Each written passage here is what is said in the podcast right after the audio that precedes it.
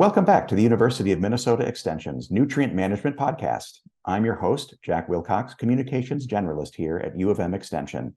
In this episode, we're talking about soil carbon measurements. We have three panelists here with us today. Can you each give us a quick introduction? Hi, I'm Anna Cates. I'm the Extension Soil Health Specialist for University of Minnesota. Hi, I'm Jess Gutknecht. I'm a faculty in the Department of Soil, Water, and Climate at the University of Minnesota. And I'm Gregg Sanford. I'm a research scientist in the Department of Plant and Agro-Ecosystem Sciences at the University of Wisconsin-Madison. Why is carbon in the soil being considered as a credit in the global carbon cycle? The idea behind considering carbon as a credit is is the idea that if we can kind of grow more plants or or kind of shift the carbon balance that we're pulling in more carbon than we're releasing which is what a lot of farmers are doing with regenerative and continuous living cover practices that we can pull some of a little bit of the extra CO2 from the atmosphere that we have, you know, kind of abundantly emitted as a society. And so the credit part of this is that we should be paying farmers for their good work to do this. Yeah, I think a key piece of that, Jessica's comment, is um, you know, all of the carbon in the plants around us, crops, trees, grasses, et cetera, um, is built through photosynthesis. So it starts off as carbon dioxide in the atmosphere.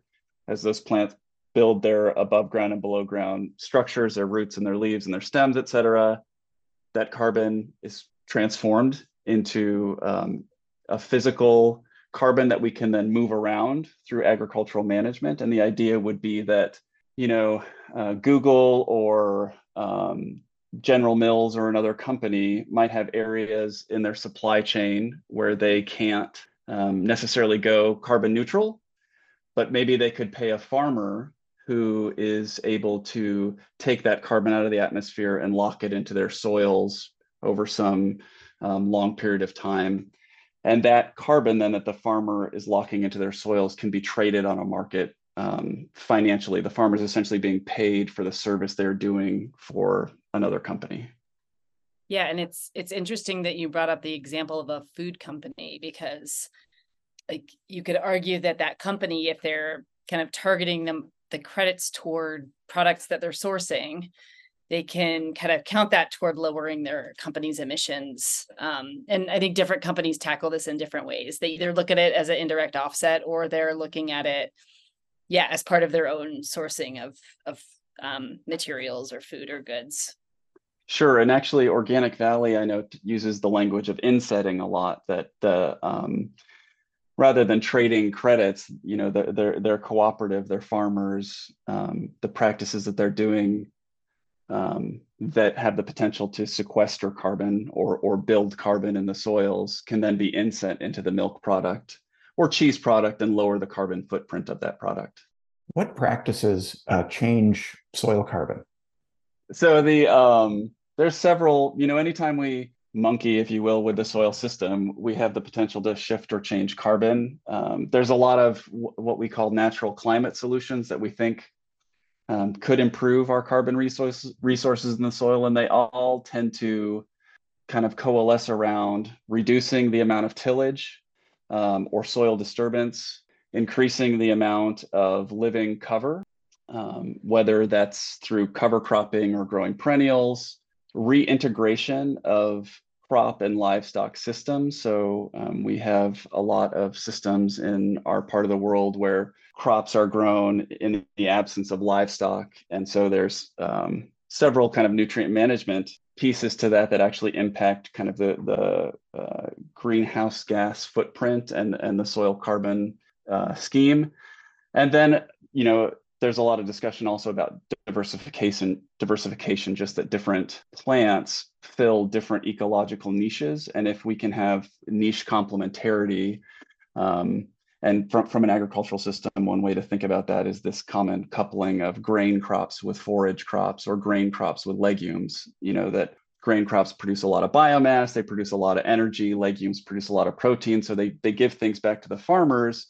But from a biogeochemical standpoint, things like corn can produce a lot of above ground carbon, but they need nitrogen, whereas things like alfalfa can produce nitrogen through fixation and then put a lot of their carbon below ground. So there's ways that plants working together can also improve soil carbon resources, um, theoretically, anyways. Yeah, I was going to point out that a lot of the practices you bring up are mimicking the practices that built soil carbon in the first place, which is, you know, mixed perennial polycultures like grassland. Um, forest soils also built a lot of carbon over time, although less than grassland soils. And so some of the most promising things for uh, changing the carbon content of soil is actually to move back to those systems or to restore wetlands. They actually have a, a really high potential uh, carbon increase relative to changes in annual cropping systems. Because unfortunately, we didn't get carbon in the soils in the first place by rotating corn and soybeans and uh, feeding it to animals. Uh, so we, when we mimic those practices that brought carbon into the soils in the first place, we tend to see more success in carbon increases, but it's always slow we, you know, to get to Anna's point, we we often talk about ecological intensification or this idea of bringing those ecological or kind of historical landscapes or biomes, the functionality of those back into our agricultural systems as much as possible, trying to mimic the prairies if we can, or in some ways mimicking even forests with agroforestry or silvopasture, those types of things. And when we're thinking about how do we do this in the future, like some of the key features of those, like native prairies, um, you know, where that there was continuous cover, there were perennial. Um, a lot of them were deeply rooted, and so when we look to perennial species now, like um, pr- you know, diverse prairies or switchgrass or some other kind of long-standing perennials that are now on landscapes agriculturally, like the the depth of rooting and some of those things are what are influencing, starting to influence carbon. What makes um, soil carbon complicated to measure? I just spoke to one of those things. the the all of these different factors, you know, is it the amount of the plant growing? Is it the depth of roots? Is it the diversity of species?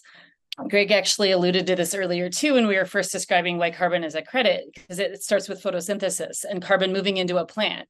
And how does it move through the plant and into the soil system? Every species might have slightly different ways of doing this. You know, is that plant re-respiring, re-breathing the CO2 back into the atmosphere quickly through its roots? Some species do that. Some species are good at fueling microbes that'll recycle and build the soil and soil carbon and make it more permanent. Um, some soils and some landscape positions are better at holding carbon than others. So there are just so many facets to how plants grow and how they cycle carbon and the soil structure and soil biology is that's processing the carbon that we want to keep in the soil. Like these are such like diverse, intricate systems that that um, getting a handle on it is really tricky. And it, it even goes beyond that. There are some threads of evidence that, you know, these decades of of disturbing soil through our current agricultural practices actually might make it harder to start storing carbon again. Like have we altered the have we altered these soils to the extent that they don't even store carbon to the same degree? Another kind of existential threat to understanding this is that there's some evidence that the best we can do is tread water because global warming might mean that we're kind of naturally losing carbon like I saw a big synthesis paper on this a couple of years ago that like our whole system is changing in the context of trying to understand how carbon is stored. Just like basic uh, complexity from an analytical standpoint to assessing carbon. So, kind of the gold standard method that we have right now for estimating soil organic carbon is dry combustion of soil samples. Um, and that dry combustion estimates total carbon from a soil and so, kind of one of the first things that we have to deal with is are we sure that all the carbon in the soil is organic carbon? That is, it came from plants and photosynthesis originally? Or do we have some carbonates in the soil? There's lots of soils that have carbonates in them, um, which are basically carbon in rock form that came from ancient seabeds or wherever the soil's kind of parent material comes from. So first we have to sort that out. So that requires typically um, analysis of soils with and without an acid treatment to get at you know whether or not it's organic carbon or total carbon and that total carbon has inorganics in it. So we have to pull those inorganics out. And then depending on kind of the histor- historical um, management of those soils or the, the kind of pre-agricultural biomes, we may have a lot of background carbon to deal with. So Anna talked about wetlands, you know, huge swaths of the Midwest used to be prairie potholes or wetlands and they've been drained. Huge chunks of the Midwest used to be um, just tall grass prairie. You know, many of the soils around where I'm at in southern Wisconsin, where you are, you're at in Minnesota. And so there's a lot of native carbon. And what that means is that if you couple that like big pool of native carbon and then the variability that's inherent in the soils, you end up with a really huge amount of noise in the data.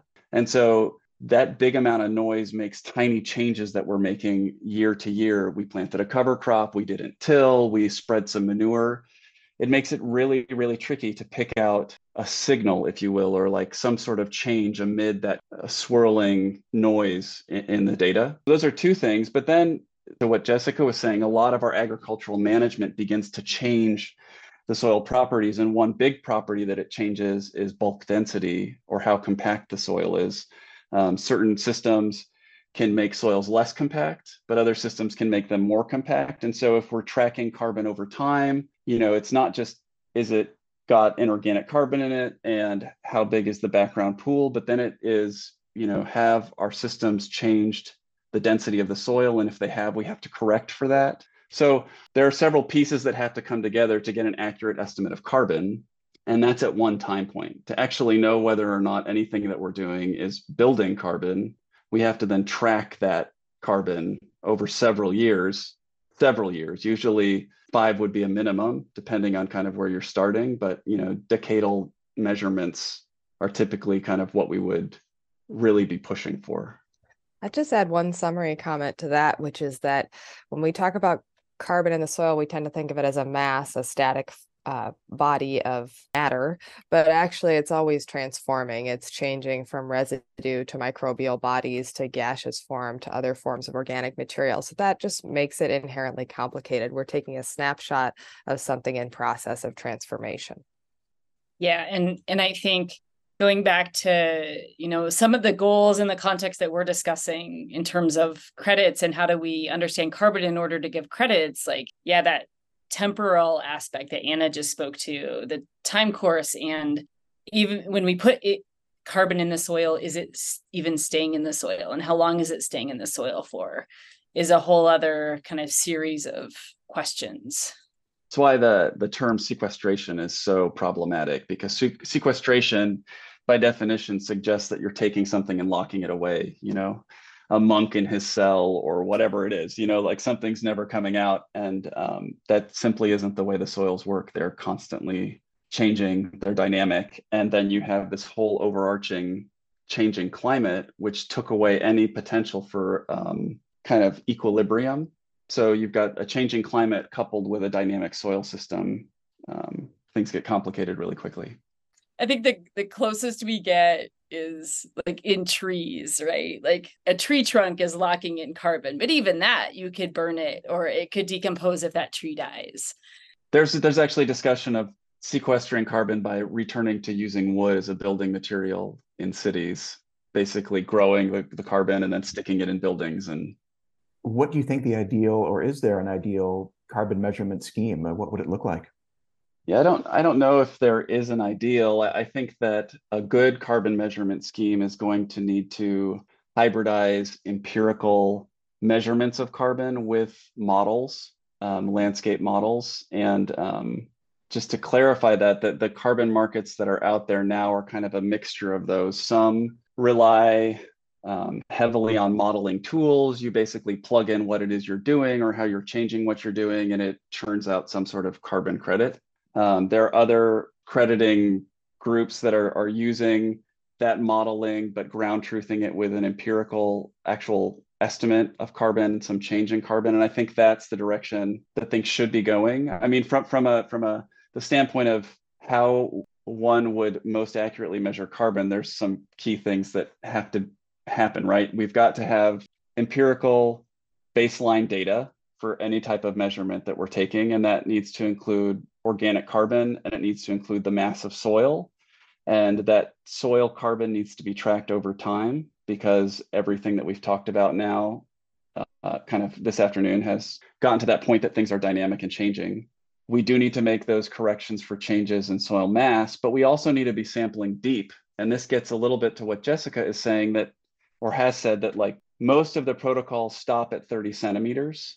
And um, the reason for that is because most of the action, if you will, is happening in those top 30 centimeters. That's where most of our cropping systems um, rooting depths are. You know, like most of the root biomass is in that top 30 centimeters. Our tillage doesn't go deeper than that. And so that's the area of the soil that we can really manipulate. But the climate is changing and things are happening below that 30 centimeters. And there's a lot of data um, that has shown that, you know, if we ignore those deeper depths, we're not getting a full picture. And so the empirical assessment piece, I think, is critical and it needs to be done um, pretty comprehensively. But there's no way that you can do that, these deep sampling over decades, um, on every field that every farmer wants to enroll in a carbon credit. And so those empirical assessments need to be coupled with robust models that can then take um, kind of data that's come out of specific sites in a region and extrapolate that to broader landscapes. The idea being then that, you know, like if, if you paid a farmer X amount of dollars per ton for a carbon credit, and they spent five years in a changed practice, you would go back after that five years and ground truth either with that empirical sampling or with your model, which been which has been calibrated regionally. Yeah, and and to riff off of this a little bit, I think you mostly spoke to what I had in mind for kind of the best scheme, but just to almost to go back to basics and take this like soil for soil forming factors into account. So you talked about time and so the five soil forming factors are, you know, topography, parent material, climate, time, and biology, like the plant or microbial community. And so time, climate, like understanding different either temporal variation in climate or different, you know, ecosystems, geographical areas, the parent material, this got at like inorganic organic or what's the rest of the mineralogy that's underlying the carbon that we want to store? Like what's the you know matrix matrix and infrastructure? I think topography is an interesting one too because in different landscape positions, like at the top of a hill or a bottom of a hill or a wetland. You know, we've talked about all of those things, but the way that soil moves or changes or forms, and therefore the carbon within that can change too. And of course, you know, we've spent half our time talking about the biology in the plants. So I think a sure. structure that kind of hits all the soil forming factors in a scheme would be more informative but i mean and that's really just the empirical measurements like there's a whole world that we haven't talked about a whole lot in in carbon modeling. You know a huge part of what you're saying is going to have to be built into those models. There's going to have to be this iterative uh, empirical assessment model validation empirical assessment model validation simply because those things are so complex. Yeah. and there's emergent properties to them and um, what research are you excited about to address some of these challenges? Well, a lot of it has to take place over the long term. So I'm excited about where we do have long term cropping systems trials in place in both of our states and across the nation. I feel like those can offer us a lot. I'm excited about some work that I'm doing up in Northwest Minnesota, looking at the effect of installing drainage on organic carbon, because I think the changing hydrology of the Midwest, um, both with artificial drainage and with changing climatic patterns, could have a big impact on soil carbon. So I'm also really excited about research that looks at the effect of any kind of uh, climatic patterns on carbon changes in the short and long term preferably over the long term for every all the reasons we've discussed so far. I concur 100% with Anna as somebody who manages one of the long-term experiments here in the um, southern Wisconsin, north central states area. You know, I think a, a lot of people, when they set out to, to, to, build these cropping systems experiments, didn't envision them necessarily lasting 30, 40, 50 years. And the older they get now, the more valuable they become because they provide us uh, these long-term data sets on what's actually happening in the soil, um, which are truly invaluable. And if if those experiments are set up well, they provide the opportunity to do some manipulative work. So, you know, there's some work that Anna and I are actually working on where we're doing some manipulation of some of these long-term systems to see what the key um, drivers of, of carbon change. Um, in our experience, we've seen uh, loss of total carbon over the last 30 years, even in forage systems. And I think something that's a little bit terrifying that gets to a comment Jessica made earlier is that a lot of that loss is happening in really deep soils. So soils that are kind of beyond the reach of most of our agricultural management. So it feels like there's a climate signal happening there. And so I'm excited about research to try and figure out just where that carbon is coming from and if there's um, anything that we can do to, to stabilize those deep stocks or potentially even rebuild them. And then a, another project that Anna and I are working on, which um, is exciting, is, is this coupling of the long-term experiments in Wisconsin and Minnesota and Iowa um, in a um, kind of scientist farmer collaborative that we're calling SOCNet, where we've got um, long-term monitoring sites and on-farm experiments set up in the three states to track in real time over the next decade kind of what happens when farmers make some of these ecological intensification changes you know reducing tillage adding cover crops manure. Um, it's a big project regionally and it's a slow project because it's going to take a decade but i think it's pretty uh, critical for the questions that lie ahead. Another couple of areas that i've been working on that i think are interesting and important are are actually uh, keeping a foot in the ecology world. Um, is one idea. I'm I'm taking part in a large long-term climate change experiment in a northern northern Minnesota boreal peatland, hmm. and carbon there also is the big theme because northern like we were you know we've been talking a lot about draining peatland you know draining wetlands or draining peatlands like if you look at global emissions maps you know northern minnesota southern canada where we're draining where we we now because of climate change have a long enough growing season to actually grow something. We're draining peatlands to grow crops and that could be leading to huge emission losses. And so projects like this SPRUCE experiment in a northern you know in a southern boreal peatland where we're watching just how is how is you know baseline in a natural ecosystem how is warming leading to carbon loss i think will be informative Another area that I've focused a lot on is is the more mechanistic tracing of carbon. So, you know, if we spike in like labeled carbon and trace it through the system, can we start to understand where it's going? You know, with different practices or different situations, can we understand where that carbon is going and how it's being stored versus, you know, re-respired out to the atmosphere? The pie in the sky would be you know mechanistic stuff studies that are kind of wisely coupled with long-term um, monitoring. I think that the work that both of you are doing you know whether it's the tile drainage of of uh, inundated soils or the conversion of peatlands i mean there's a lot of similarities in that and that's i think huge super valuable simply because those soils whether they're inundated agriculture agricultural soils inundated prairie lands or these peatlands have been huge reservoirs of carbon for so long. The idea that all of a sudden they're becoming aerobic or being cultivated um, is going to be a major loss, presumably a major loss of carbon. There's this big potential for state changes too. Like one of the things that's happening at this SPRUCE experiment is that as the water table goes down, you know, you have some species, like some of the shrubs are winning and some the sphagnum moss is losing. And so you have these whole like ecosystem state changes. What are the implications of carbon? I think are really important to understand. Is Minnesota uniquely positioned in any way to contribute to solving these issues? So, the focus on building carbon has really built awareness and interest and energy for practices that are good for other reasons. So, as we think about whether Minnesota farmers can build soil carbon, uh, you know, a lot of our research suggests that we could be pretty skeptical of how much carbon they can build in annual row crop systems, really with or without tillage uh, or with different tillage practices. But if they're looking at reduced till systems with cover crops, which certain markets want to pay them for because of the proposed carbon benefits, we could see benefits for uh, nutrient sequestration on the land and in the plants instead of flowing into waterways.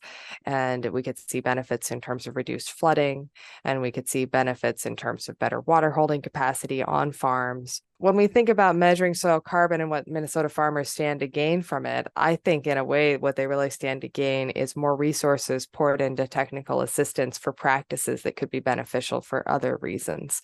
Uh, and if we see a little boost in soil carbon and they're able, able to get a $5 an acre gravy payment for building soil carbon on top of perhaps a soil and water district payment for water quality benefits, then those could be uh, a nice win-win.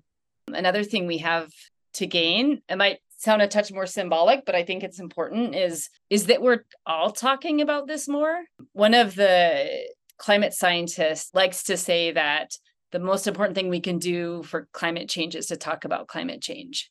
And i think this is really especially a lot of the trickiness and complexity and and struggle with talking about carbon is really leading a lot of us to articulate these processes better but it's also leading to like how many more conversations like open not political conversations have i had with farmers about climate change? You know it's totally shifted the conversation that we're all kind of talking about a lot of these big issues in a lot more holistic and a lot better ways than we used to. And which is going to lead everyone to think about how, how are we treating the land and what does it mean to be sustainable um, in the future. So i think i think that's actually a really exciting piece of this.